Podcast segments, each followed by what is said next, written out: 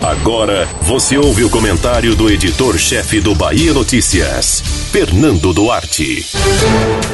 Um golpe chegou a ser defendido pelo presidente Jair Bolsonaro e alguns de seus ministros mais próximos.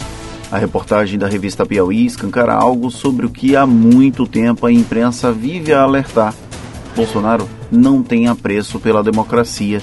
No texto, há a descrição detalhada do dia 22 de maio de 2020, quando o presidente se viu acuado por uma decisão protocolar de Celso de Mello, de encaminhar um pedido de apreensão dos celulares dele e do filho Carlos para a Procuradoria-Geral da República. Caso você não tenha reagido com ojeriza a esse relato, é preciso revisitar seu próprio conceito de democracia. Esse desprezo do presidente pelas instituições que regem a democracia não é novo. Foram vários os momentos em que Bolsonaro se comportou aquém da liturgia esperada de um presidente da República. Porém, por mais que haja uma ferrenha oposição, é ponto pacífico que muitos preferiram dar o benefício da dúvida ao invés de atacá-lo com a mesma intensidade com que ele põe em xeque a nossa jovem democracia. No entanto, já passou da hora dos próprios aliados cobrarem dele um pouco mais de respeito pelo cargo que ocupa. Pena que isso não deve acontecer. Esses seguidores não conseguem enxergá-lo como uma ameaça concreta. É natural que haja tensões entre os poderes.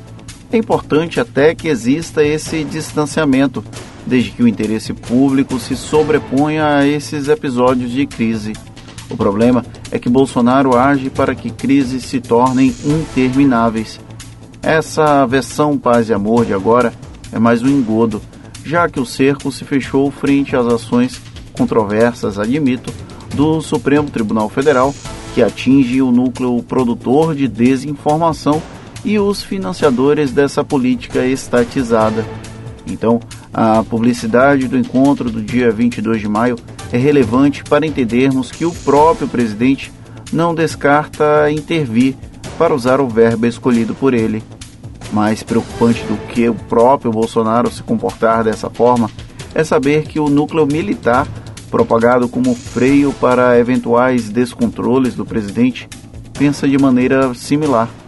Os generais Walter Braga Neto, Luiz Eduardo Ramos e Augusto Heleno que lá estavam naquele fatídico dia com direito à publicidade da reunião de um mês antes, apoiaram e não fizeram qualquer ressalva. Até endossaram o desejo reprimido de um golpe. Por mais que tantos atores tentem negar, há um intermitente cheiro de golpismo no ar. Será que teremos maturidade o suficiente como nação para evitar que ele se consolide? Aí, só o tempo e o discernimento poderão responder. Você ouviu o comentário do editor-chefe do Bahia Notícias, Fernando Duarte.